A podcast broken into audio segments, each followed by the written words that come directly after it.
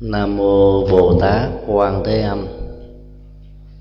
Chị bồ tát, đại từ đại bi, có năng lực chuyển hóa nỗi khổ niềm đau thông qua chất liệu của tình thương và hiểu biết.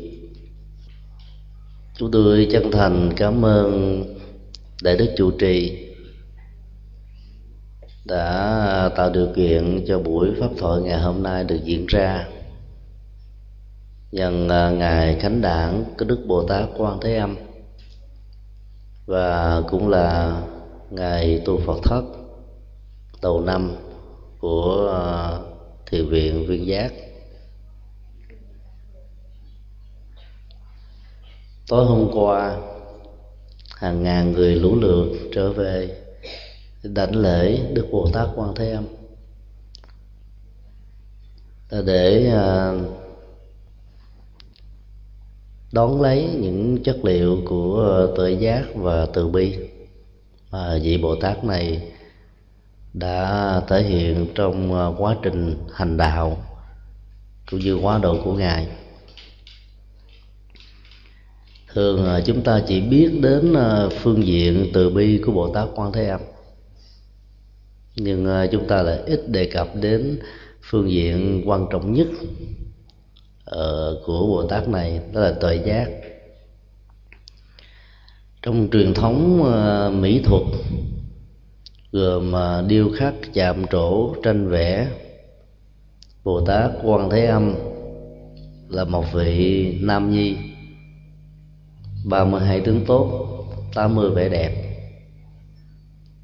Cho đến thế kỷ thứ 10 trở đi đó, thì tại Trung Hoa bắt đầu nắng hình tượng của Bồ Tát. Với hình thái mà chúng ta nhìn thấy ngày hôm nay đó là thân hình nữ. Chất liệu ờ, à, tuệ giác của Bồ Tát Quan Thế Âm được gắn liền với ờ, danh hiệu của ngài đó là quán. Cái nhìn thông thường của con mắt được gọi là nhục nhãn bị lệ thuộc rất nhiều vào điều kiện không gian ánh sáng, góc nhìn. Tất cả mọi vật lý đều có khả năng phát quang. Nhờ năng lực phát quang ở trong bản thân của vật lý mà mắt phàm của chúng ta có thể nhận dạng ra chúng. Chính vì thế, vào ban đêm, khi nhìn lên bầu trời thăm thẳm, chúng ta thấy các ngôi sao lấp lánh là bởi vì chúng phát quang. Cái nhìn nhục nhãn đó có thể phản ánh à, một phương diện về bản chất của thực tại đang diễn ra. Đôi lúc người bị cận thị, viễn thị, loạn thị, tầm nhìn lại khác. Và người bị khiếm thị một phần, thì bản chất của cái nhìn nó không được trọn vẹn và khiếm thị toàn phần lại càng không được nhìn. Chữ quán nó không liên hệ đến cái nhìn của con mắt mà nó là một cái nhìn mang tính cách ờ, thẩm thấu vào bản chất của sự vật và hiện tượng. Cái nhìn đó sẽ mang lại cho chúng ta chất liệu của an vui và hạnh phúc. Khi chúng ta quán tưởng hình ờ, của bồ tát quan thế âm, trước mặt mình không cần có tượng, ảnh hay bất kỳ một dữ liệu vật lý nào về ngài. Tiến trình quán tưởng có thể diễn ra theo ờ, công thức của sự hình dung hóa. Chỉ cần có một lần trong đời nhìn thấy được ờ, tôn nhang của đức bồ tát quan thế âm, chúng ta quán tưởng đến tôn nhang đó bằng các dữ liệu được thâu nạp ở trong ờ, trí nhớ của mình. Giờ chúng ta quán để tạo ra năng lượng của tội giác và lòng từ bi. Thì lúc đó, chúng ta đang sử dụng cái kho tàng vốn sẵn có ở trong mình. Sự khác nhau giữa một vị phật và một người phàm nằm ở chỗ là năng lực khai thác, nguồn tiềm năng tội giác và lòng từ bi vốn có ở mọi chủng loại các ngài khai thác trọn vẹn một trăm phần trăm. Chúng ta khai thác chỉ có được vài phần trăm khi thành công, khi thất bại. Nhờ cái nhìn quán chiếu mà mọi sự vật, mọi vấn đề nó được diễn ra một cách rất là rõ ràng. Người có năng lực quán chiếu đó, trước nhất là có chiều sâu, niềm tin về nhân quả niềm tin về sự vận hành của ờ, các cảnh giới sống. Sau khi chết tất con người sẽ tiếp diễn theo nghiệp, hoặc là phước, hoặc là tội. Để là lấy đời sống ờ, kế tục. Bản chất của thế giới này là không có thực thể, tức là vô ngã.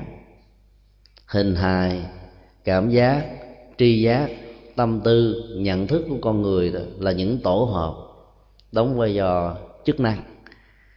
Và trong vòng mấy mươi năm có mặt tùy theo phước và tuổi thọ mà con người sẽ phải giả từ nó để ra đi. Thời gian nó là một sự vận hành.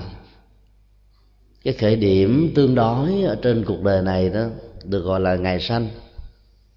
Và kết thúc điểm tương đối đó được gọi là ngày chết ngày sanh và ngày chết đó, giữa nó là một khoảng thời gian mà chúng ta gọi nó là đời sống.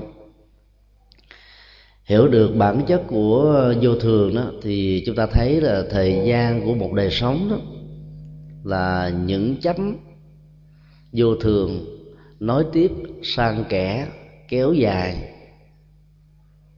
Và do đó nó không có gì để chúng ta phải quyến luyến hay là bận tâm chấp trước vào.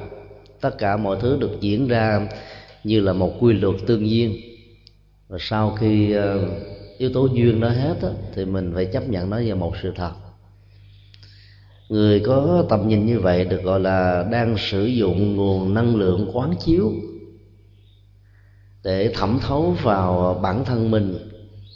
Mọi sự vật hiện tượng mọi công việc đang diễn ra xung quanh và hàng ngày chúng ta cho nên các biến cố thăng trầm, vinh nhục lên voi xuống chó thành công thất bại, khổ đau, hạnh phúc, không thể nào làm động lòng và bận tâm được hành giả có năng lực quán chiếu. Chúng ta quán chiếu có thể thành công khi um, mình có chủ tâm thực tập. Nhất là khi có mặt tại uh, chùa để tham dự một khóa tu cái năng lực quán chiếu đó lại à, cao, tốt, thì trở về lại gia đình công việc làm ăn, buôn bán với biết bao nhiêu là sức ép. Năng lực quán chiếu đó đôi lúc mình à, bỏ quên. Do đó phải quán chiếu như thế nào, dù đang có mặt ở chùa hay trở về lại sinh hoạt gia đình, năng lực quán chiếu đó vẫn tiếp tục đang sống một cách rất là khỏe mạnh ở trong mỗi con người. Thì quán như vậy được gọi là quán tự tại. Cho nên không bị giới hạn cái không gian. Trong một cái không gian tâm linh ngôi như là ngôi chùa viên giác này, thì có mặt tham dự lễ hội quan âm, thực tập, khóa tu phật thất. Cho ta sử dụng năng lượng quán chiếu đó rất thành công. Nhưng khi trở về nhà đó, hay là đối diện với công việc làm vì biết bao nhiêu là sức ép đó, thì sự quán chiếu đó đôi lúc nó có thể bị lơi lỏng. Do đó phải thực tập làm thế nào để ờ, ở mọi nơi, mọi chốn đều có kết quả giống như nhau. Thì chúng ta đang thực tập theo công hạnh của đức bồ tát quan thế âm với một cái danh nghĩa rất là triết lý, nó mang giá trị của sự hành trì, được gọi là quán tự tại thì ngày hôm nay um, chúng tôi xin um, chia sẻ về um, đề tài quan âm thị kính. Một trong những câu chuyện rất là à, phổ thông, có một ảnh hưởng rất sâu rộng đến đời sống à, nghệ thuật quần chúng ở triều tiên và ở việt nam quan thị kính đã được uh, chuyển thể qua các uh, vở cải lương. Truyện kịch và đặc biệt là tuồng chèo cổ. Và chèo quan âm thị kính là một trong những vở chèo đặc sắc nhất của dân tộc Việt Nam và được giới nghệ thuật biết đến nhiều nhất sở dĩ tuồng chèo đó được biết đến nhiều nhất là bởi vì à, cuộc đời của nhân vật được gọi là thị kính, xem như là biểu hiện hoặc là hiện thân của bồ tát quan thế âm, dạy cho chúng ta những triết lý về ứng xử trong đời sống, vượt qua được nỗi khổ niềm đau, làm chủ được vận mệnh, tâm tư, nhận thức, hành vi và tác động một cách tích cực đến hạnh phúc của tha nhân và xã hội. Do vì triết lý về ý nghĩa sâu thẳm đó mà tuồng chèo quan âm thị kính đã trở thành tuồng chèo mà phần lớn dân tộc Việt Nam đều biết đến và thưởng thức một cách ờ, có nghệ thuật. Bản chất của chèo là một nghệ thuật độc đáo, sử dụng ờ, chuyện cổ tích qua nghệ thuật sân khấu tạo ra những ấn tượng rất là sâu đậm cho khán thính giả. Bản chất của tuồng chèo này được dựa vào một câu chuyện có thật, diễn ra ở cao ly ngày xưa, bây giờ là bán đảo triều tiên. Chuyện tích quan âm thị kính có mặt ở nước ta khá lâu nhưng mãi đến năm 1911 ấn bản bằng à, quốc ngữ đầu tiên do nhà nghiên cứu Nguyễn Văn Vĩnh công bố thì gồm có 788 câu thơ lục bát. Và phần cuối là lá thơ của thị kính gửi cho cha mẹ ruột của mình bản chất văn chương và nghệ thuật biểu đạt văn chương ở trong à, tác phẩm thị kính này rất là sâu sắc. Nó có một giá trị triết lý mà người đọc vào đó dễ dàng cảm nhận, dễ thuộc, dễ ứng dụng, dễ hành trì. Khi nghiên cứu về à, câu chuyện quan âm thị kính, chúng ta sẽ à, rút ra được rất nhiều bài học cho bản thân mình nó là một cái câu chuyện có thật. Và giá trị à, chuyển hóa của nó đó làm chúng ta phải kính phục và gương hạnh của à, nàng thị kính. Và sau này được tôn vinh như là bồ tát quan thế âm. Chuyện kể rằng à, thị kính đã có chín kiếp tu hành với hình thức là một người xuất gia. Đến kiếp thứ 10 thì cô cũng tiếp tục tu. Con đường đi tu đó, nó lại trải qua một cái giai đoạn à, rất là cam go và thử thách. Vì à, trong truyền thống của cao ly ngày xưa đó, người nữ không được quyền xuất gia tu học do vì phân biệt đối xử ở trong chế độ phong kiến của quốc gia này. Thì kính sanh à, trong một gia đình họ mãn đến tuổi thành thân, thì cha mẹ của thị kính đã um, đáp ứng lại lời um, đề nghị và thỉnh cầu của họ sùng để gả con gái của mình cho um, sùng thiện sĩ, vốn là người dòng dõi uh, thi thư, rất là đẹp trai, tư cách đàng hoàng, đứng đắn cuộc hôn nhân đó đã được thiết lập trên nền tảng trai tài, gái sắc. Hai bên sống với nhau trong khoảng thời gian rất là hạnh phúc. Vì à, chất liệu của thương yêu, hiểu biết, chia sẻ, cảm thông, nâng đỡ dìu dắt nhau trong à, mọi quãng đường đời đó giữa đôi vợ chồng này đã được thực hiện một cách rất là trọn vẹn cuộc hạnh phúc đó tưởng chừng như ờ, nó sẽ kéo dài mãi cho đến tuổi răng lông tóc bạc. Nhưng nào ngờ đâu chỉ có một biến cố rất nhỏ. Hạnh phúc đó nó trở thành một cái gì đó rất là mong manh. Giống như là một quả chuông ờ, hàng ngàn tấn được treo trên một sợi dây. Mà một cơn gió lốc thổi qua đó, sợi dây đó có thể bị đứt đi.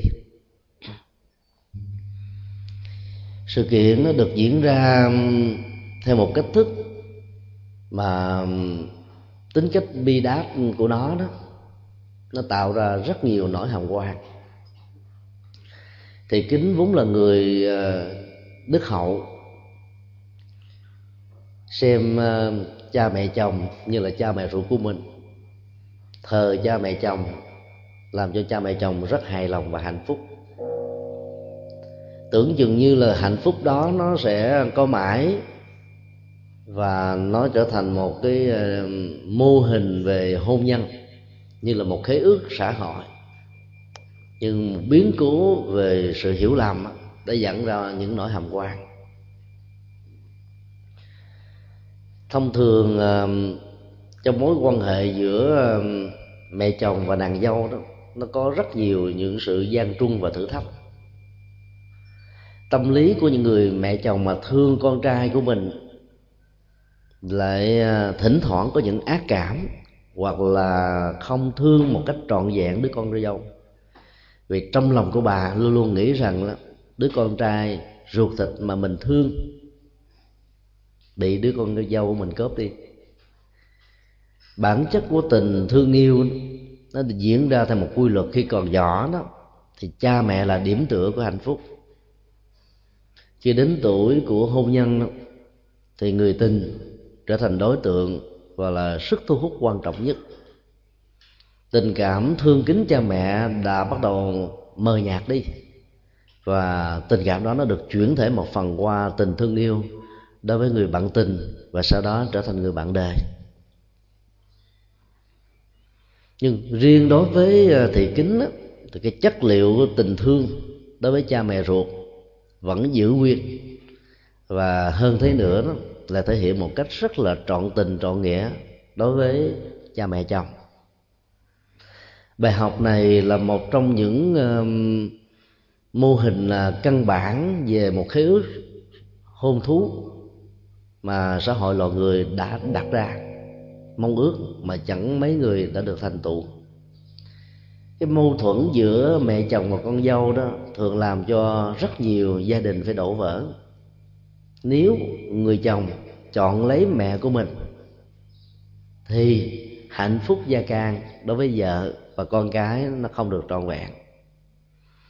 Nếu người chồng chọn lấy phía tình yêu của người vợ, thì có thể làm cho người mẹ mặc cảm, sầu đau và nghĩ rằng là đứa con không còn màng đến mình nữa mối mâu thuẫn đó nó thường được diễn ra ở rất nhiều nơi và nhiều chốn. Nhưng rất may mắn là nó không có mặt ở trong gia đình của um, thầy thị kính. Bản chất của hạnh phúc thường được diễn ra theo một cái uh, quy luật. Khi cực thịnh đó, thì nó bắt đầu nó đổi chiều và thay hướng. Cuộc uh, hôn nhân như là một khế ước xã hội giữa gia đình của thầy kính và gia đình của họ sùng đã được thành tựu trong vài năm. Và sau đó nó diễn qua theo một cái hướng dẫn đến cái tình ly dị, rồi à, tình khổ đau. Thị sĩ, thượng sĩ, thiện sĩ là một người rất là thích thi thơ. Tối nào anh cũng đọc sách, nghiên cứu để mong đến cái ngày thi đỗ trạng nguyên thì kính là người rất là thương kính chồng. Biết rằng là nếu để chồng nghiên cứu học tập một mình đó, có thể tạo ra trạng thái rất là cô đơn và buồn chán. Cho nên đó, cô đã lặng lẽ ngồi bên chồng tìm một công việc gì đó để làm như là một ánh đuốc làm cho chồng mình không bị ngủ gật vào ban đêm. Cô đã chọn lấy cái thiêu và mai dĩ nhiên là thị kính lúc nào cũng ngủ sau chồng sau khi uh, nghiên cứu quá nhiều và quá mệt mỏi thiền sĩ đã ngủ sai.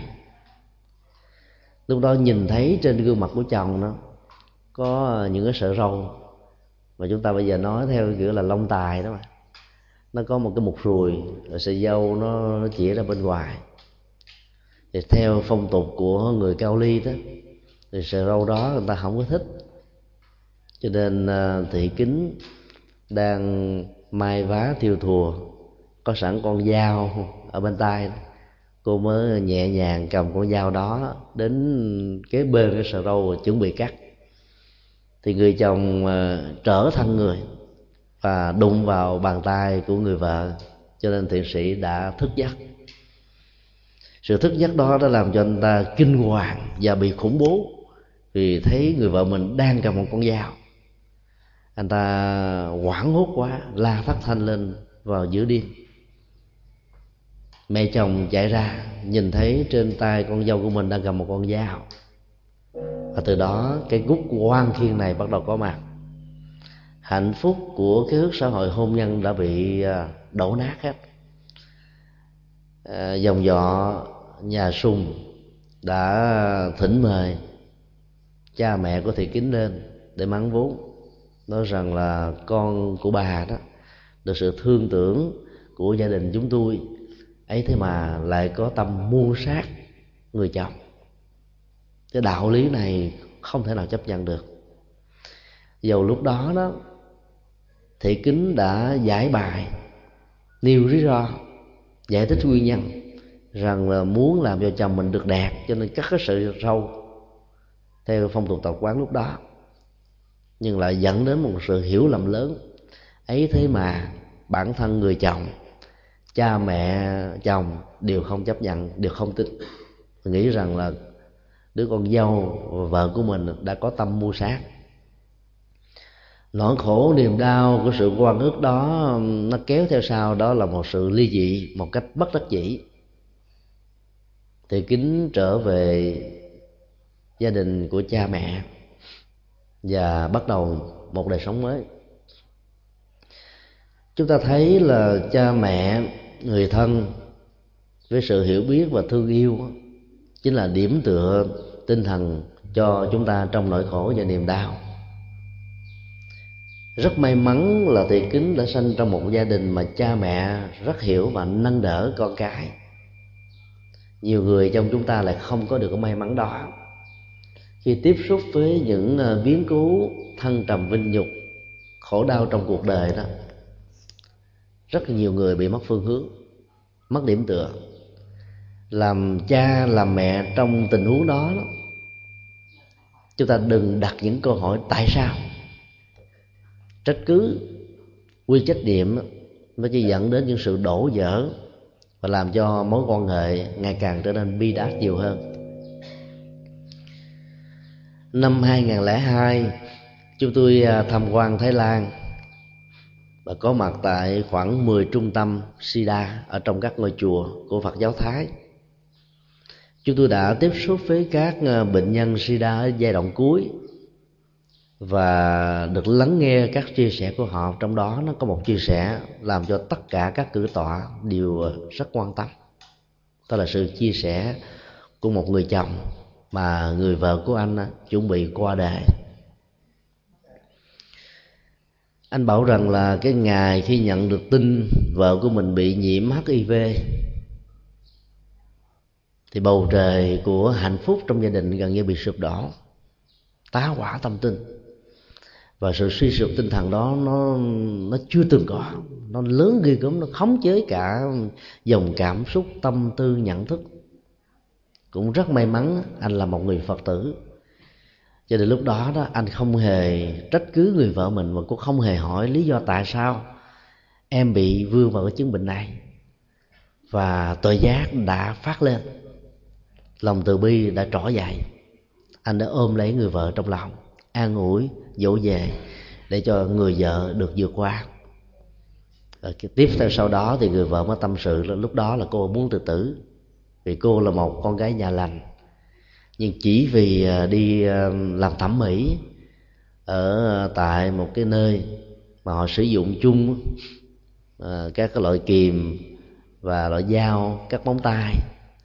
Và sẽ có một cái sơ suất nhỏ, đó là cái người làm trước đó có chứng bệnh hiv rồi à, máu đó của cô này được dính trên cái kéo.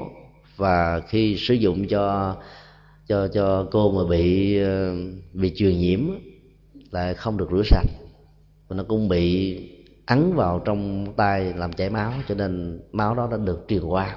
Và cuối cùng cô đã bị bệnh nếu như chúng ta có ờ, thái độ phán xét như một quan tòa đó, chúng ta có thể tạo ra nỗi quan kia quán trái rất là nhiều. Vì ờ, thế gian này thường nghĩ là ai bị vào ờ, chứng bệnh hiv s đều là những người ăn chơi sa đọa. Mà trên thực tế đó, có nhiều người rất là hiền lương, đàng hoàng, đứng đắn lắm. Nhưng một biến cố có thể làm cho cuộc đời của họ trở nên thăng tàn, ma dại và may mắn thay trong gia đình này, người chồng là một người rất là có hiểu biết và độ lượng, cho nên đã không quy kết và chỉ ôm lấy người vợ để nâng đỡ về phương diện tinh thần. Mỗi khi nỗi khổ, niềm đau khống chế và chinh phục dòng cảm xúc đó, chúng ta nên ờ, chia sẻ và giải bài để tháo mở phóng thích nó ra bên ngoài. Cái năng lực ức chế, nó có thể có mặt trong khoảng thời gian con người chịu đựng bản chất của một sự chịu đựng là một cưỡng lực. Và dĩ nhiên nó sẽ được diễn ra theo một cách thế giống như là một cái ổ ga. Ngày càng to, trương phình. Và cái áp suất của ga nó càng ngày càng cao. Nhà phật dạy là đối diện trước nỗi khổ niềm đau đó, đừng ức chế nó, đừng đè nén. Mãi phóng thích một cách có nghệ thuật để không dẫn tới cái tình trạng giận cá chém thớt hay là truyền tạo cái tính cách lây lan nỗi khổ niềm đau cho vợ, chồng, con cái, người thân. Và muốn như vậy chúng ta phải giải tỏa nó. Chúng ta thử hình dung trong một căn nhà chỉ có một ống ờ, thông gió và một ống khói. Nếu ờ, cửa cái và tất cả các cửa sổ bị khóa chặt, lửa bị ờ, phát ra, tạo một cái không khí rất là ngột ngạt. Có một người đang có mặt trong căn phòng đó. Chuyện gì sẽ xảy ra nếu người này ngồi yên một chỗ? Cái chết chết ở trong thiêu đốt, chết do bị ngạt thở. Vấn đề ở chỗ hoặc là người đó phải mở cái cái ổ thông gió ra để khói được thoát ra bên ngoài, hoặc là phải đập bỏ cái ống khói để khói có thể thoát ra bên ngoài một cách nhanh hơn nếu như đó không còn các phương tiện mở cửa cái và các cái cửa sổ. Nếu các phương tiện đó đều không thực hiện được, thì người đó cũng không nên tiếc nuối cái ngôi nhà, mà phải dùng một cái vật liệu thật là cứng và chắc, đập tường à, đập phách để đi ra bên ngoài. Bằng không, cái chết sẽ được diễn ra trước khi sự tiếc nuối đó được thực hiện. Phóng thích là một trong những nghệ thuật để tách ly nỗi khổ niềm đau và dĩ nhiên chúng ta phải phóng thích bằng à, trạng thái của tâm buông xả. Và cái đó được gọi là sự phóng thích có tuệ giác. Khi chúng ta phóng thích ra bên ngoài thì nỗi khổ niềm đau nó sẽ được tan biến. Trong những tình huống khi cái năng lực phóng thích của mình là không đủ đó, chúng ta cần đến sự nâng đỡ, ủng hộ tinh thần của những người thân. Và người thân trong tình huống này chính là bồ tát quan thế âm của chúng ta. Mà muốn được tiếp nhận sự nâng đỡ và hỗ trợ đó đó thì điều tiên quyết đầu tiên là chúng ta phải bỏ đi cái sĩ diện, lòng tự ái và cái tôi. Có nhiều người chỉ thích giúp đỡ người khác thôi. Mỗi khi mình có một cái bế tắc nào đó đó, không bao giờ muốn tiếp nhận một sự hỗ trợ và giúp đỡ của người nào. Chính từ lòng tự ái đó mà cái bế tắc nhỏ nó có thể bị, được nhân lớn lên, mở rộng, lây lan và cuối cùng mình trở thành nạn nhân và cái chết cái bế tắc cái khổ đau đó, nó sẽ xuất hiện với bản thân của mình. Trong tình huống của thị kính đó, nhờ có được lòng thương tưởng của cha mẹ cho nên nỗi khổ niềm đau đó nó được trút ra được bên ngoài. Chứ nếu như lúc đó đó cha mẹ ruột tin theo cha mẹ chồng và tin theo người chồng và cái bản án đó đó nó trở thành một cái bản hàm quan rất là lớn cho nên tính cách của quan tòa đó không nên được thiết lập với tư cách là người cha, người mẹ, người anh, người em, người chồng, nói chung là người thân. Tính cách ứng xử như một quan tòa nó thường tạo ra nỗi khổ niềm quan nhiều lắm. Đôi lúc đó chúng ta thấy có tan vật, có tan chứng rõ ràng, nhưng mà không có chân lý, không có sự thật trong đó. Vì nó có những trường hợp ngẫu nhiên như là thị kính đã bị gặp. Con dao đang cầm trên tay. Kề sát đến cái cổ của người chồng. Chồng chỉ cần ngã lưng qua, đụng lấy cái bàn tay, mở mắt ra, thấy con dao và la lên thất thanh, nghĩ rằng người vợ chuẩn bị cắt cổ mình mà chết. Đó là một nỗi hồng quan có tan chứng vật chứng. Làm sao mà giải bài? Giải bài rất rõ mà chồng vẫn không nghe vì sự hoài nghi đó đã làm cho đóng bít hết tất cả cửa ngõ của tình thương và hiểu biết. Do đó, cái tính cách hoàn toàn bắt đầu có mặt. Chúng ta không cho phép người khác giải bài. Giả sử người khác có giải bài, trình bày sự kiện, dẫn đến những sự hiểu lầm và cần mong được giải tỏa đó, chúng ta cũng chưa chắc sẵn lòng để lắng nghe. Giả sử có lắng nghe, chúng ta cũng chưa chắc sẵn lòng để tin giả sử sẵn lòng tin chúng ta cũng chưa chắc sẵn lòng bỏ qua cái sự kiện. Vì nó liên hệ đến mạng sống và hạnh phúc của bản thân mình. Cái năng lực uh, tự vệ ham sống sợ chết đó, làm cho con người hoài nghi. Và từ hoài nghi nó tạo ra rất nhiều sự bế tắc.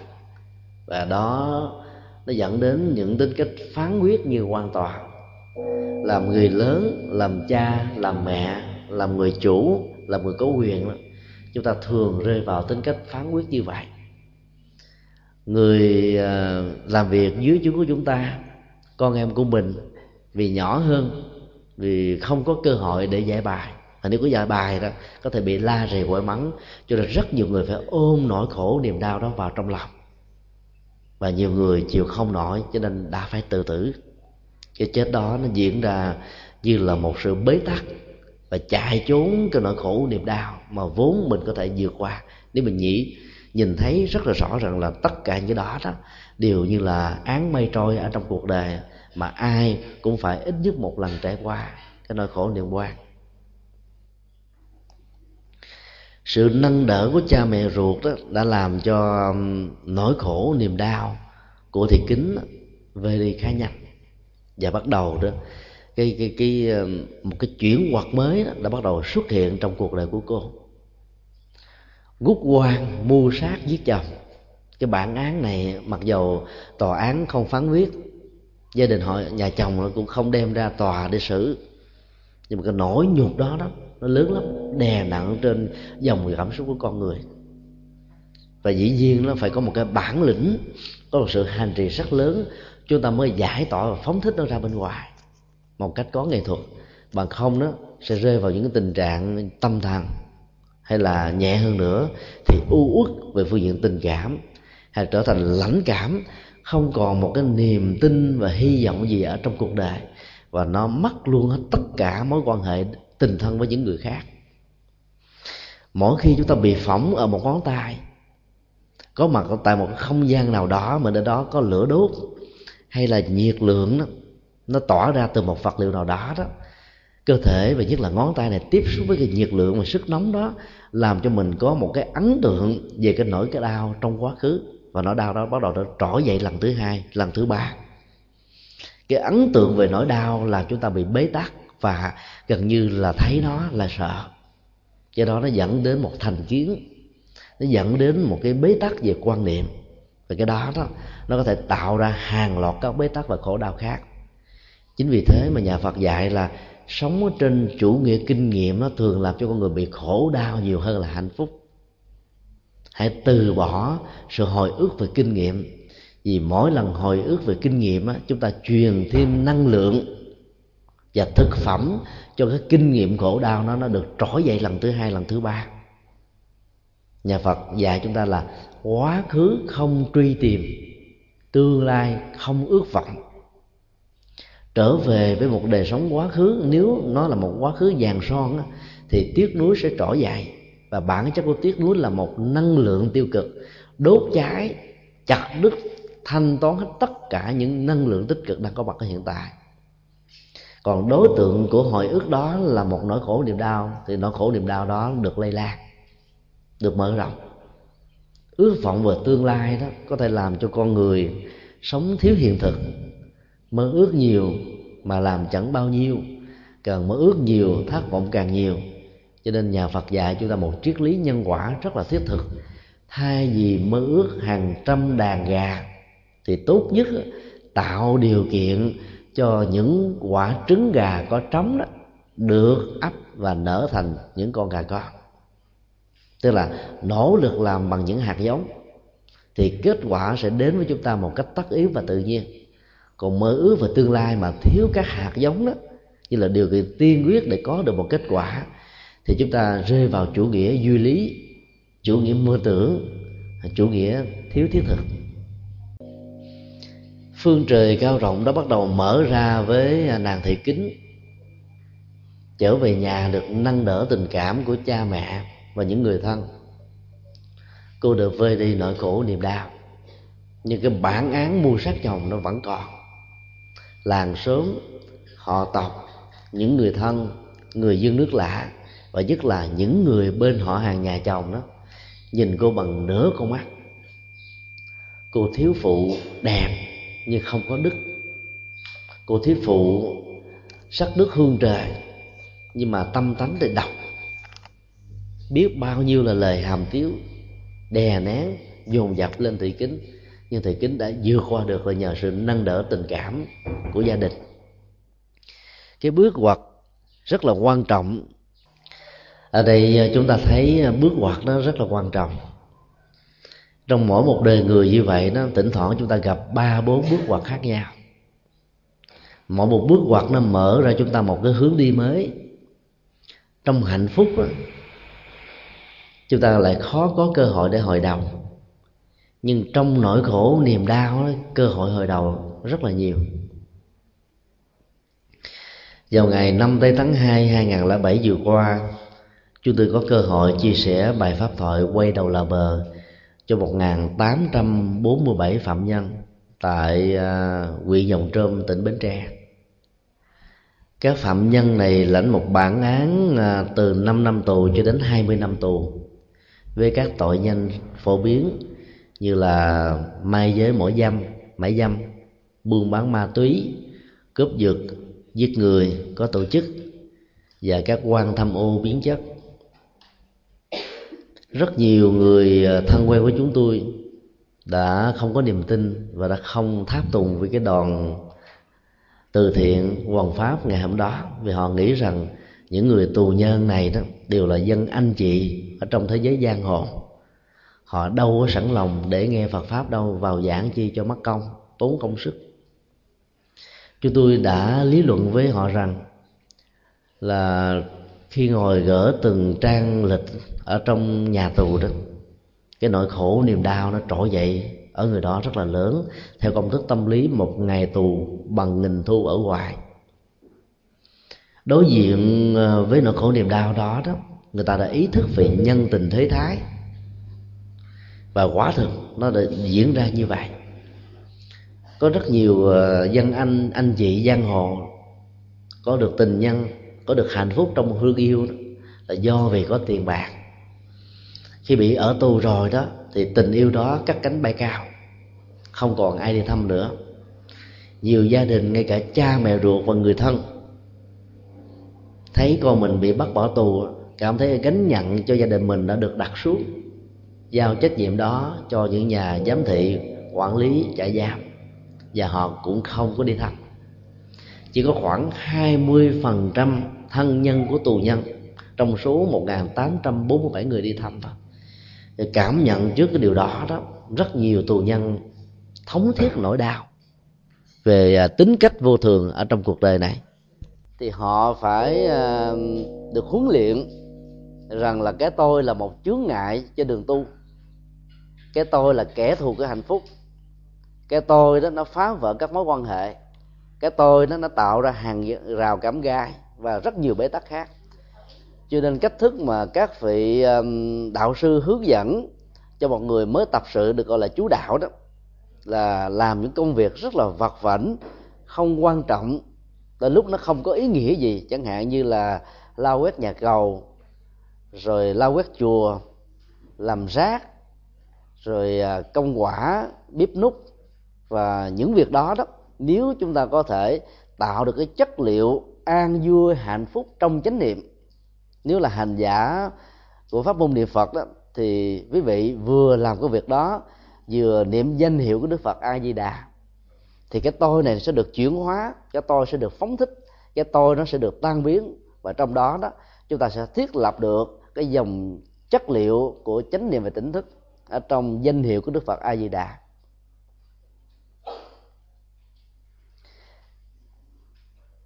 thị kính đã được đặt thành là tiểu kỉnh tâm.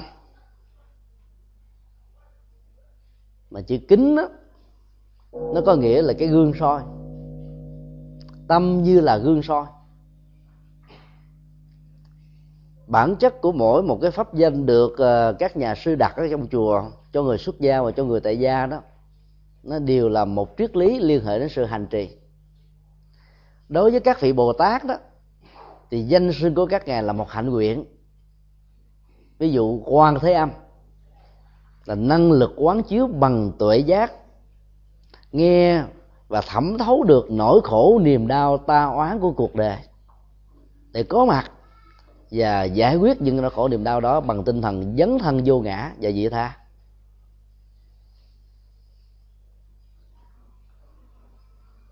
Bồ tát di lặc là vì bồ tát của ờ, lòng từ bi, được gọi là từ thị. Và do đó chất liệu dấn thân của ngài là làm thế nào mang các hạt giống tình thương đó gieo rắc ở trong tâm khảm và tuệ giác của mỗi con người. Tên mỗi một danh sưng đều là một hạnh nguyện. Đặt tên kính kính tâm cho cho thầy kính thì vị bổn sư tại chùa pháp phân này đã có một dụng ý rất rõ cho thị kính thấy đó, là hãy tu tập bằng sự quán chiếu, lấy tâm mình như là một cái gương soi soi về các hành động, soi về cảm xúc, soi về nhận thức, để thấy rõ được cái ách tắc của nó trong quá khứ là gì. Và nhờ có pháp danh đó mà thì kính ngài và niêm tu tập, để tháo gỡ cái tôi, và từ từ đã trở thành một vị ờ, tỳ kheo rất là được mến mộ. Nhiều phật tử đi chùa nhìn thấy ờ, đức hạnh trang nghiêm của ờ, kính tâm đã đem lòng mến mộ. Trong số các ờ, phật tử đến chùa thì có thị màu là một người rất là hoa huyệt. Nhìn thấy thầy kính tâm quá đẹp trai, cho nên đem lòng thương yêu và trêu ghẹo. Nhiều lần những cái cuộc tình vụng trộm, một chiều đó được diễn ra mà không được thầy kính tâm đáp lại. Cho nên thị màu sanh một cái tâm niệm rất là tức và nghĩ như thế này. Tôi rất là đẹp, con của một phú ông, mang tình thương đến một cách tình nguyện. Ấy thế mà thầy không đáp ứng lại cho tôi. Cho nên lòng thương yêu đó nó trở thành một sự quốc hận và cô ta đã muốn tìm cách để hại, nhưng mà chưa có cách để hại. Trở về trong một sự thất tình một chiều như vậy đó thị màu đã bắt đầu gian díu với một người nô tỳ ở trong nhà. Và kết quả của sự gian díu đó đã tạo ra một cái bào thai. Cô ta hoảng hốt quá, không biết làm thế nào để giải quyết cái này. Cho nên đã phối hợp với à, cha mẹ ruột của mình dựng lên một cái câu chuyện, tạo ra một cái à, khúc quanh mới cho thầy kính với tư cách là thầy kính tâm. Cái quan gốc đó đó là quan gốc phá giới hạnh.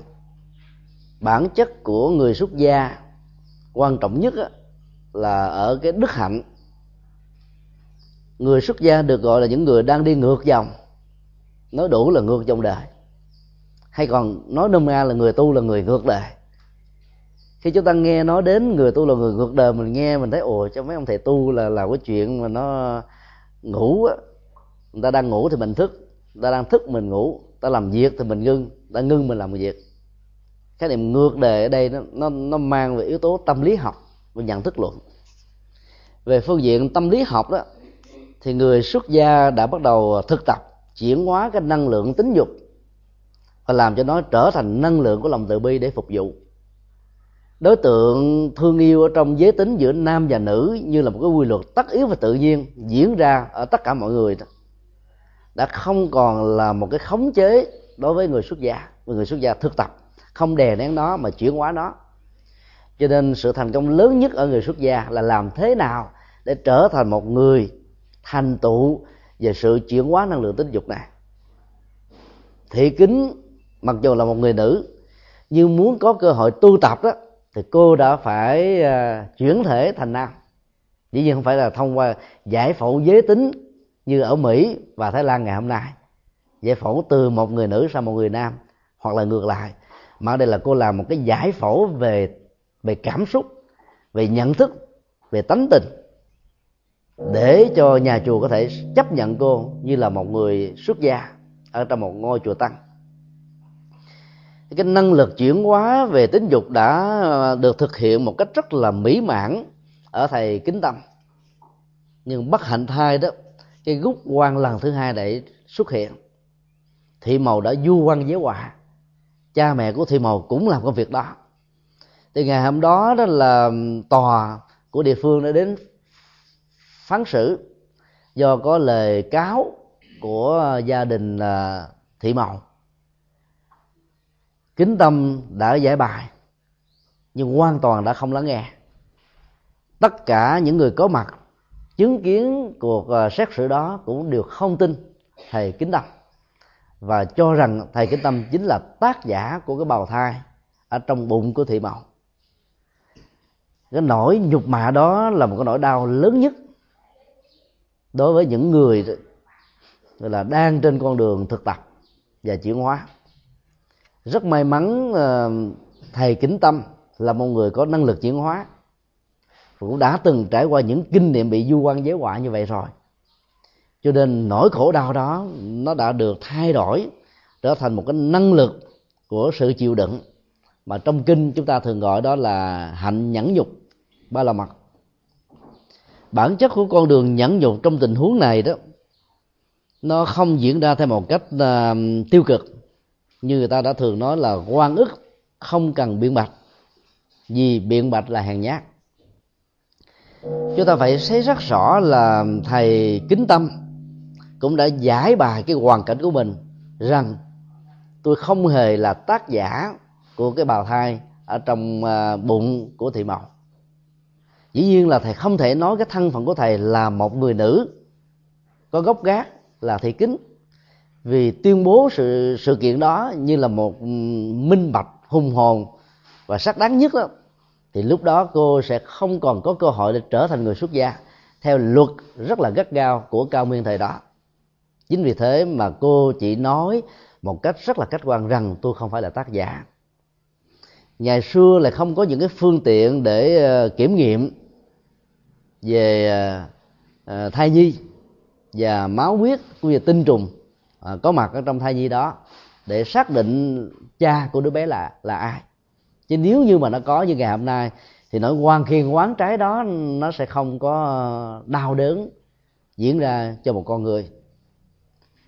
Thầy kính tâm đã bị à, đánh mấy hèo. Và hòa thượng trụ trì, tức là bổn sư, đã phải nộp thuế để miễn cái phần đánh đó. Vì một người xuất gia mà bị quan triều đình đánh như vậy đó, nó làm thương tổn cái tâm của rất nhiều đàn na và thí chủ. Hòa thượng đã yêu cầu đóng tiền thuế để cho kính tâm được thoát khỏi cái ách nạn này. Và kính tâm đã xin phép không ở chùa, mà ở ngoài hiên của mấy chùa thôi, vì không muốn làm ảnh hưởng đến thanh danh của thầy bổn sư và tất cả những vị đồng liêu tu tập cái quan gúc là người phá trai phạm giới đó, nó nặng đối với người xuất gia. Dĩ nhiên những người xuất gia mới thực tập thì khó có thể vượt qua được lắm. Kính tâm là một người, thực tập có phương pháp, thực tập có tình thương, thực tập có tuệ giác. Cho nên nó nó trở thành như một cái nguồn động lực mới, làm cho kính tâm nó tu hành một cách tinh tấn hơn, trọn vẹn hơn và thành tựu một cách là có kết quả hơn trong suốt cái thời gian mà nhiều phạm nhân ngồi gỡ từng trang lịch ở trong các trại tù và đặc biệt là trại tù à, dòng trôm từ bến tre chúng tôi có dịp tham quan đó. Chúng tôi tiếp xúc với họ và tâm sự với họ như thế này. Là ở trong trại giam đó nếu mình nghĩ nó không là trại giam mà nó là một ngôi nhà một đại gia đình chúng ta lại có cơ hội có rất nhiều thân bằng quyến thuộc không đồng huyết thống thì lúc đó cái mối quan hệ giao tác đó, giao tế đó, nó sẽ trở thành một cái gì đó tạo ra một cái cộng nghiệp chung. Phải thể hiện sự thương yêu. Thì lúc đó trong một cái cộng nghiệp chung này đó nó mới có thật sự có hạnh phúc. Bằng không tính cách đại bàng đen đại bàng đỏ đại bàng xanh đó nó sẽ trở thành là một cái mảnh đất của ăn quán giang hồ. Và do đó nỗi khổ niềm đau là tiếp tục gia tăng quán chiếu rằng là trong nhà tù không phải là nhà tù, mà là ngôi nhà của mình ở. Và đặc biệt hơn nữa, chúng tôi đề nghị họ hãy quán chiếu nhà tù như là một tu viện. Và nơi đó đó, tất cả tù nhân lúc đầu là bị bắt buộc. Nhưng nhờ quán chiếu đó, mình cảm thấy rằng như là một sự tình nguyện ở trong một cái không gian rất là khép kín để thực tập, để chuyển hóa, thì nỗi khổ niềm đau có thể được vượt qua một cách rất là dễ dàng những người tu thỉnh thoảng vào ba tháng ăn cư kết hạ trong một năm phải ờ, hạn chế việc di chuyển ra bên ngoài để tạo một cái cơ hội tái tạo cái nguồn tâm linh cái năng lượng tu tập để có thể phục hồi lại những gì mà mình có thể uh, thông qua dấn thân làm đạo suốt 9 tháng làm cho mình trở nên hạnh phúc nhiều hơn. Thỉnh thoảng còn có nhiều vị xuất gia đã tình nguyện nhập thất có người nhập thất 3 năm 7 năm 10 năm 20 năm 3 tháng 7 ngày vân vân. Là để trao vào cái năng lượng tu tập đó. Còn ở đây á, với là tư cách là một người phạm nhân nếu mình quán tưởng bằng tự giác của nhà Phật dạy mình đang là một người nhập thất thì nỗi khổ niềm đau một ngày tù bằng nghìn thu ở ngoài nó không khống chế chúng ta. Lúc đó chúng ta sẽ có mặt với trạng thái hạnh phúc dưới sự hỗ trợ của sự hành trì và nhiều phạm nhân khi nghe lời khuyên như vậy đó, là họ đã thực tập. Và họ đã bỏ được cái mặc cảm tội lỗi, bỏ được cái rai rứt về ờ, nỗi khổ niềm đau mà họ đã tạo ra cho người khác. Ý thức về tội lỗi là một con đường mở ra một cái tiến trình mới của đời sống, làm cho họ làm mới lại chính họ và làm mới lại cho cuộc đời. Bản chất của nhân quả là một quy luật mà chúng ta phải gieo trồng những hạt giống đối lập thì nó mới giải và chuyển được cái nghiệp cũ còn rai rất tự hành hạ lương tâm, tự hành hạ cảm xúc, thậm chí có nhiều người tự hành hạ thân thể của mình. Qua những sự trừng phạt mà lớn nhất của nó là sự tự vẫn. Điều dẫn đến tình trạng bế tắc ngày càng nhiều hơn. Không phải là giải pháp theo Phật giáo. Do đó mình phải tận dụng cái nghịch cảnh để tu tập thì cái kết quả của sự chuyển hóa nó sẽ diễn ra mức độ cao hơn. Ở Việt Nam chúng ta thấy số lượng quần chúng đi chùa đông là bởi vì cái phương tiện vật chất á, chúng ta chưa có đầy đủ. Nỗi khổ niềm đau nó có ở phương diện này hay phương diện khác hoặc là vật chất hoặc là tinh thần. Cho nên cái nhu cầu đến chùa để tìm kiếm những giá trị tâm linh đó, nó trở thành là một nhu cầu không thể thiếu. Rồi ở xã hội phương tây đó các phật tử việt kiều mặc dầu đã từng có mấy mươi năm sinh hoạt ở trong các ngôi chùa ở việt nam nhưng khi có mặt trong nền văn hóa mới với một cái cộng nghiệp mới đó thì họ đã không còn có cơ hội đi chùa như ngày xưa ở việt nam. Có nhiều người một năm mới chỉ đến chùa được một lần. Hoặc là người nào siêng năng lắm, thấy được cái giá trị tâm linh, để tạo ra sự quân bình hạnh phúc trong đời sống và sự toàn cầu hóa về vật dục đó, thì họ dành ra được cuối tuần, chủ nhật, hai ba tiếng đồng hồ là hết rồi. Cho nên trong nỗi khổ niềm đau đó, chúng ta hướng về hạnh phúc nhiều hơn là trong hạnh phúc để hướng về hạnh phúc cao hơn chính vì thế mà đức phật đã dạy trong kinh là đừng nên phát nguyện sanh về cõi trời. Nếu thật sự chúng ta muốn trao dồi đời sống tâm linh và đạt được mức độ an lạc một cách cao, lâu bền, không bị biến ngoại bởi nguyên lý vô thường và các quy luật tất yếu của nhân quả, mà hãy làm con người bình thường. Ở vai trò của con người, chúng ta không quá sung sướng, cũng không quá khổ đau.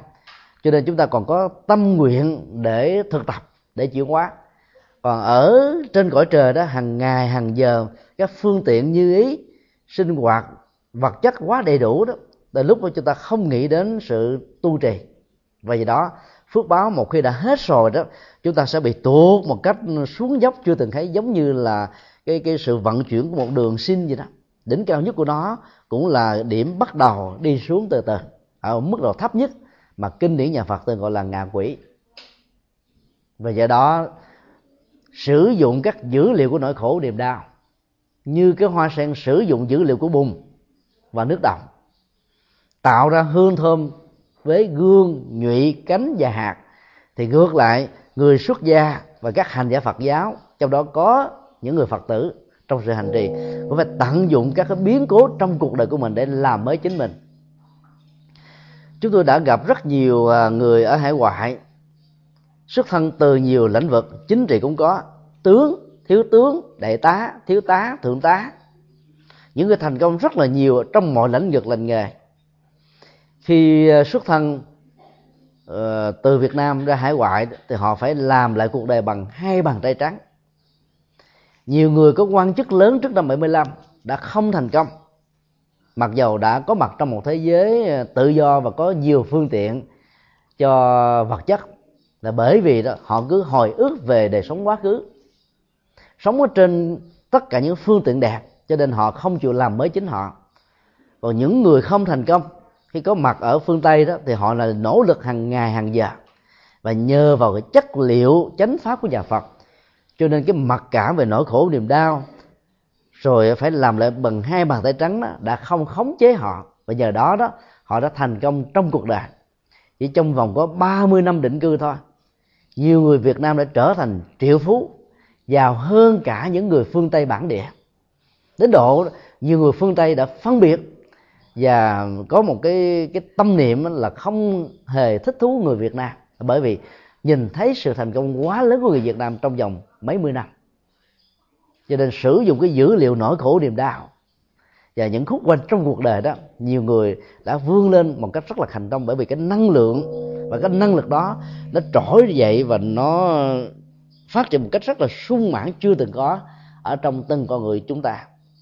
Chúng ta thấy cái tình trạng sử dụng nguồn năng lực đó đó đã được thầy kính tâm áp dụng một cách có nghệ thuật trong đề tu của mình. Đạo phật dạy chúng ta cái nguồn năng lực của nhẫn nhục mà nếu nói đúng hơn là nguồn năng lực của thái độ chịu đựng. Như nói đến chỉ nhục đó làm cho chúng ta nghĩ rằng là nó có những cái hành động như là thương tổn, thân xác, thương tổn cảm xúc. Và phải vượt qua cái nhục mạ đó thì mình mới trở thành một cái người thực tập một cách trọn vẹn và thành công. Thực ra nhẫn nhục chỉ là một phương diện của chịu đựng thôi. Trong đó nó còn có nhiều phương diện khác mà chúng ta phải phải thực tập. Ví dụ như chịu đựng hoàn cảnh chịu đựng các bối cảnh lịch sử, trong đó nó có những cái cộng nghiệp mà nó thay đổi hoàn toàn cấu trúc của phong tục tập quán và những sự hành trì được diễn ra trong Phật giáo. Nó muốn có thể mang lại cho mình niềm an vui hạnh phúc. Bây giờ mình không còn có những điều kiện thuận lợi để thực tập. Thì lúc đó đó, chúng ta cần phải vận dụng sự thực tập, chịu đựng cái cộng nghiệp lịch sử, chịu đựng hoàn cảnh, chịu đựng môi trường, chịu đựng thời tiết, khí hậu chẳng hạn như là trong một cái không gian um, rộng và to nếu như suốt cả một ngày đó không hề có điện và nước nếu không có năng lượng thực tập đó, chúng ta sẽ cảm thấy bị khủng hoảng. Khủng hoảng về nóng nực khủng hoảng về khát khủng hoảng về à, không hài lòng và có nhiều sự khủng hoảng khác nữa. Thì sự thực tập chịu đựng này nó làm cho mình nó có một cái nguồn năng lượng tâm linh rất là lớn. Và nguồn tâm linh đó nó làm cho tuệ giác và tình thương bắt đầu tỏa ra thầy kính tâm đã sử dụng cái phương pháp thực tập được bồ tát quan thế âm thực tập thành công và truyền bá. Thầy đã nhìn thấy được cái ờ, thị màu là một đối tượng cần phải trải tình thương hơn là oán hận và trách móc. Trong một nỗi khổ, niềm đau bế tắc vì cái tình yêu một chiều, tình yêu bế tắc, tình yêu của lòng vị kỷ, tình yêu chiếm hữu đã làm cho thị màu trở thành một cái người du quan giáo họa nếu như chúng ta không có được sự thực tập của lòng từ bi, không có huấn luyện bằng tuệ giác đó, chúng ta cũng có thể trở thành thị màu hai, thị màu ba, thị màu bốn, hay là bản sau 50% của thị màu mình thương một người nào đó mà không được, đáp ứng lại, chúng ta phá cho hồi. nó có nhiều cái tình huống diễn ra trong cuộc đời như vậy, một cách tương tự đối với thế giới giang hồ đó, thì người ta thường trút đổ cái cơn giận và đập nát cái cơn giận đó, làm sao để thỏa mãn được cái tôi của mình. Cái bực tức của mình là hết. Còn đối với nhà phật đó dạy cho mình một cái năng lực quán chiếu thẩm thấu. Năng lực đó là quán tự tại. Năng lực đó là lòng từ bi. Và nhờ hai năng lực này mà thầy kính tâm đã thấy rằng thị màu đáng thương hơn là đáng ghét. Đáng trị liệu hơn là đáng xa lánh. Đáng cứu giúp hơn là đáng trả thù. Và do đó đó, thầy ngày và đêm tu tập quán tưởng lòng từ bi trước khi thức dậy trước khi đi ngủ và trong suốt thời gian trong ngày mỗi khi hành khất thì ngài đều thực tập phương pháp lòng từ bi để thương và chuyển hóa cái tâm chiếm hữu của thị màu lòng từ bi thứ hai mà thầy kính tâm đã thể hiện là đối với cái, cái đứa bé ở trong bụng của thị màu sau khi đứa bé được lọt lòng, gia đình của thị mầu và thị mầu đã đem tới bỏ ở trên cửa hiên chùa. Và dĩ nhiên, tại đây, đứa bé đã được thầy kính tâm mang vác ở trên vai. Mỗi buổi sáng, thầy kính tâm đều đi hành khất dĩ nhiên là thầy phải chịu rất nhiều sự dục mạ. Thầy đi ngang qua chỗ nào thì bá tánh và đàn na đều nói, đây là ông thầy phá trai phạm giới làm cho cô gái thị màu dễ thương đó đã trở thành là một người ế chồng. Cho nên hãy xa lánh à, hãy cút đi, đừng đến nhà tôi. Ấy thế mà thầy kính tâm vẫn một mực, không hề có một phiền não buồn phiền với cuộc đời như vậy. Thầy vẫn từng bước thảnh thơi ở trên từng con đường, đứng lại một vài giây ở từng ngôi nhà để tạo điều kiện cho đàn na thí chủ, gieo công đức, cúng dường vào ruộng phước nhưng mà thường như vậy đó, cả một ngày từ sáng cho đến trưa, thầy kính tâm đều không được người ta phát tâm cúng dường. Phải đi ra khỏi làng sớm đó thì mới có người gieo duyên. Vì lòng từ bi đối với đứa bé. Đứa bé là nạn nhân. Nạn nhân của lòng ích kỷ. Nạn nhân của tình thương mù quáng. Nạn nhân của sự chiếm hữu quá không thành công nạn nhân của sự du quan giới họa, nạn nhân của một người mẹ thiếu trách nhiệm, nạn nhân của một gia đình thiếu tình thương, nạn nhân của một xã hội không tìm kiếm những nguyên nhân gốc rễ của bế tắc, mà chỉ quay, quy trách nhiệm vào một người. Và cuối cùng đó, cái nỗi khổ niềm đau đổ dồn lên cậu bé.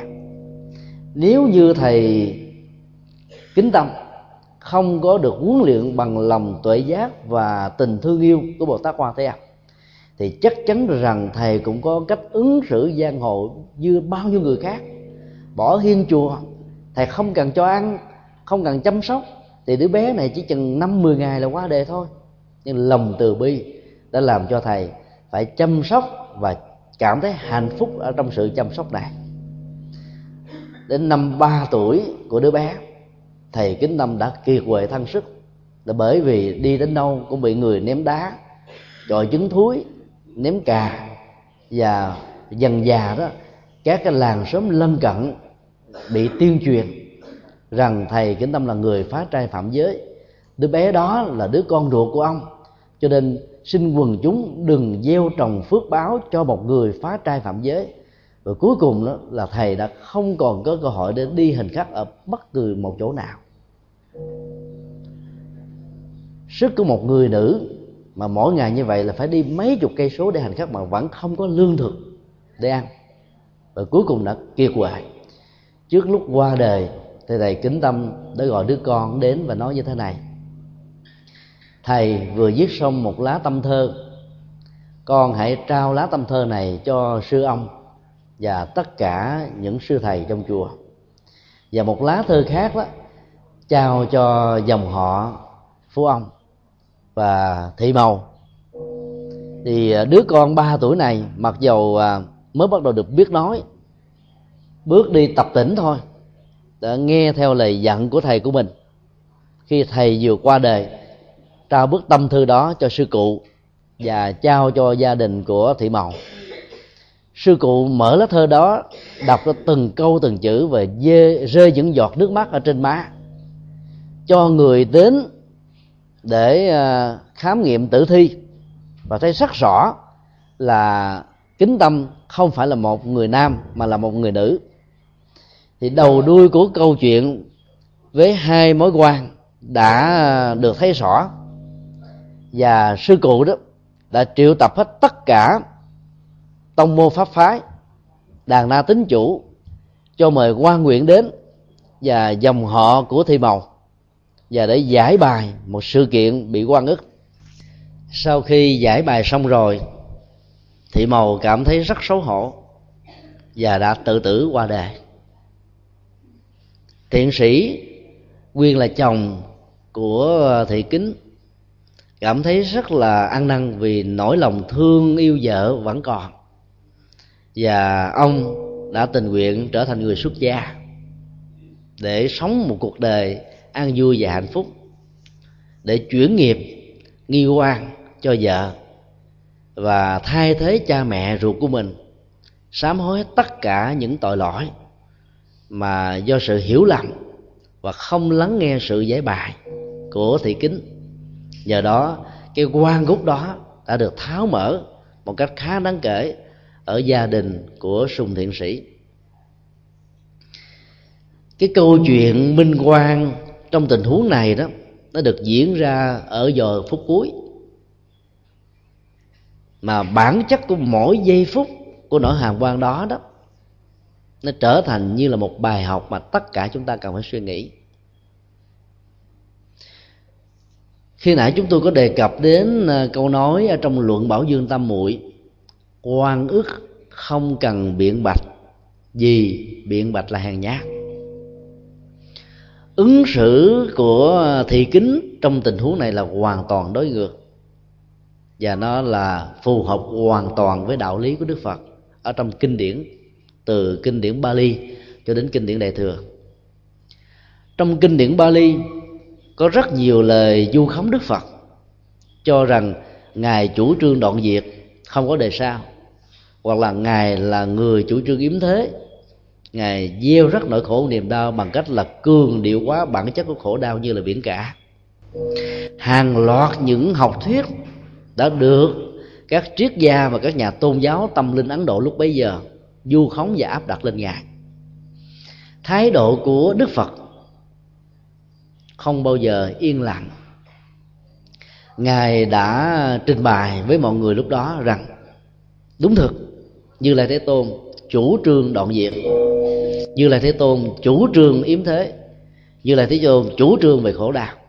Nhưng nội dung của chủ nghĩa đoạn diệt yếm thế và khổ đau của đạo phật khác hoàn toàn với các quan niệm của các vị đã áp đặt lên tôi. Đức phật đã giải bài như thế. Và ngài đã phân tích nếu như cuộc đời này nhiều người cho rằng sau khi chết đó, là không có nhân quả không có đề sau thì sự đoạn diệt của như là chủ trương là đoạn diệt lòng tham, lòng sân, lòng si. Đoạn diệt những tâm lý tiêu cực như là quan ức, thiếu hỷ xã ganh tị, hơn thua, hận thù, trả đũa, vân vân. Tất cả những cái tâm lý tiêu cực và những hành động tiêu cực đó đó đã được như lai và đệ tử của ngài đoạn diệt một cách đến tận gốc rễ của nó. Nhờ đó mà chất liệu ăn vui có mặt quả thực, như lai tôn là người chủ trương yếm thế. Nhưng yếm thế đây không phải là yếm cuộc đời, chán cuộc đời trốn trại cuộc đời, như nhiều người đã cố tình gắn ghép, mà chán ngán nỗi khổ niềm đau. Vì chán ngán nỗi khổ niềm đau, cho nên đức phật đã yêu cuộc đời, yêu con người, yêu chủng loại, từ bỏ cung vàng điện ngọc đi xuất gia, trở thành một nhà tâm linh, mang lại chất liệu an vui và hạnh phúc cho mọi muôn loại đức phật đã chán ngán hết tất cả các giá trị vô thường của thế quyền, của dương vị, của tiền tài, danh vọng, cho nên đã tạo ra một cái nguồn sáng của tâm linh, được gọi là viếng sáng ái châu. Bây giờ là ánh đầu vàng của thế giới. Vì chán ngán tất cả những cái tạm bợ đó mà từ ngài tìm đến một cái chất liệu an lạc lâu dài.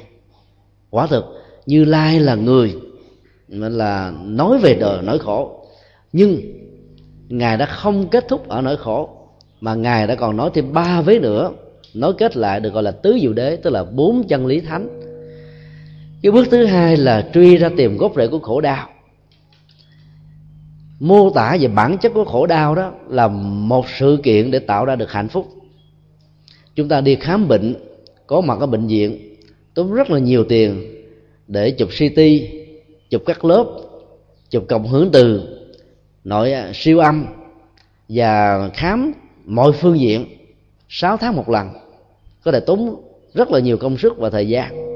Chỉ để chúng ta biết rằng là trong cơ thể của mình, cơn bệnh nào đang khống chế và hoàn thành chỉ trì khư nào chúng ta định được bệnh của mình là cái gì, chúng ta mới có thể trị được tận gốc rễ của cơn bệnh đó. Dựa vào cái chứng bệnh cảm như là một biểu hiện của bệnh, để uống thuốc là một sự sai lầm lớn về phương diện trị liệu cho nên các bác sĩ và các đông y phải tìm ra được cái gốc rễ của bệnh cảm đó. Do gan gây ra, do trúng gió gây ra, hay là do bất kỳ một cái cơn bệnh khác nào đó gây ra. Thì lúc đó chúng ta mới trị mà có kết quả. Sau khi hiểu được bản chất của khổ đau và gốc rễ của nó, thì điều quan trọng nhất là đức phật dạy chúng ta, đó là chất liệu của an vui, hạnh phúc, trạng thái lành mịn mà gọi trong phật giáo bằng một thuật ngữ chuyên môn là hạnh phúc của nước bạn dĩ nhiên ngài không dạy chúng ta thực um, hưởng thụ những cái bánh vẽ của hạnh phúc. Và bên cạnh đó ngài dạy là muốn có được hạnh phúc đó phải đi trên con đường chân chánh với sự thực tập và chuyển hóa đó là bát chánh đạo. Như vậy cái mô hình an vui hạnh phúc đi từ khổ đau đến đến an vui đó nó trải qua ba, bốn bước. Bước một là định bệnh thứ hai là xác định gốc rễ của bệnh thứ ba là trạng thái lành bệnh và thứ tư là con đường trị liệu để dứt bệnh. Ấy thế mà cuộc đời đó bỏ đi ba vế còn lại. Chỉ nhớ cái cái tuyên ngôn về khổ của đức phật và cho rằng ngài chủ trương đoạn diệt, chủ trương yếm thế, chủ trương cường điệu quá nỗi khổ niềm đau đức phật là một nhà thực tại. Ngài dạy chúng ta một cái nhìn thẩm thấu bằng tự quán. Bản chất gút mắt của vấn đề ở chỗ nào là phải thừa nhận ở chỗ đó và dạy chúng ta một bản lĩnh chịu đựng đối diện chỉ khi nào chúng ta có được bản lĩnh đối diện, chúng ta mới vượt qua được nỗi khổ niềm đau. Và rất nhiều người đã thành công trên bốn bước thực tập để chuyển hóa nỗi khổ niềm đau như vừa điêu chúng ta thấy là đức phật đã tuyên bố với thế giới rằng ngài không có im lặng để chấp nhận những lời du quan giới hòa của người khác.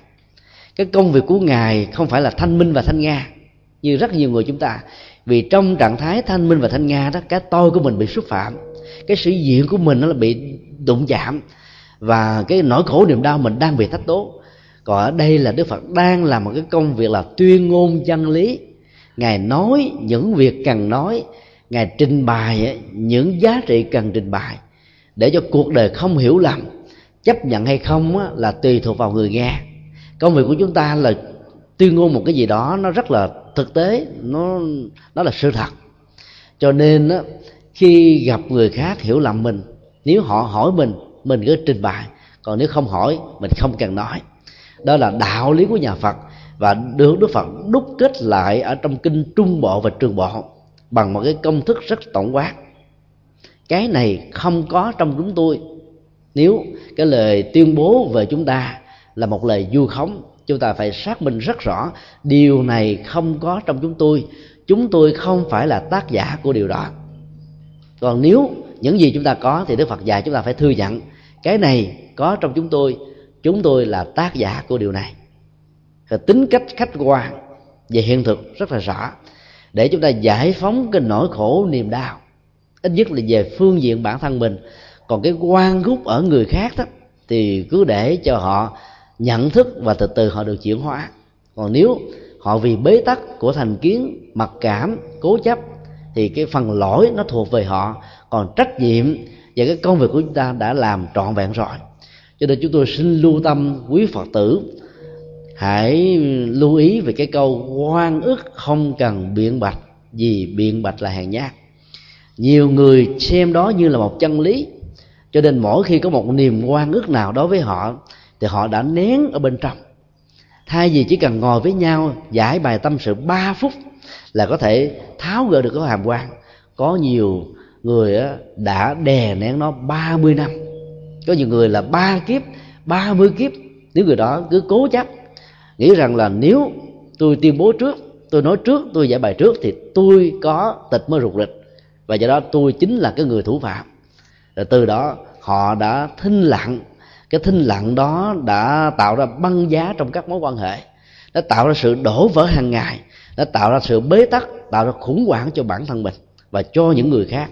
Cho nên đạo lý nhà phật dạy chúng ta là cái tịnh khẩu không phải là im lặng, mà tịnh khẩu là nói những lời an vui, nói những lời từ ái, nói những điều hạnh phúc, nói những lời hòa hợp, nói những lời có thể nâng đỡ người khác, nói những lời mà người khác đang bị sụp sụp lỡ về tinh thần, trở thành một cái người có thể đứng dậy được, sống lại lần thứ hai, tái sanh lần thứ ba thì những người tuyên ngôn như vậy được gọi là tịnh khẩu. Còn tịnh khẩu không có nghĩa là yên lặng. Do đó, chúng ta có phước báo làm người. Chúng ta phải tận dụng những cái cái cái phương tiện mà con người có. Chính vì vậy mà đức phật nói, làm người là một phước báo lớn.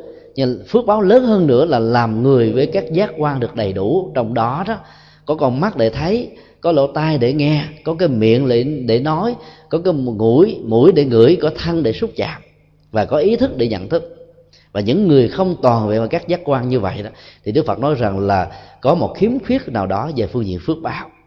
Cho nên khi chúng ta có được cái miệng, đừng nên yên lặng. Nhất là những cái yên lặng đáng sợ trong chân lý. Chúng ta cần phải tuyên ngôn. Và tuyên ngôn trong những tình huống cần thiết để nội dung của tuyên ngôn đó mang lại lệ lạc cho rất nhiều người.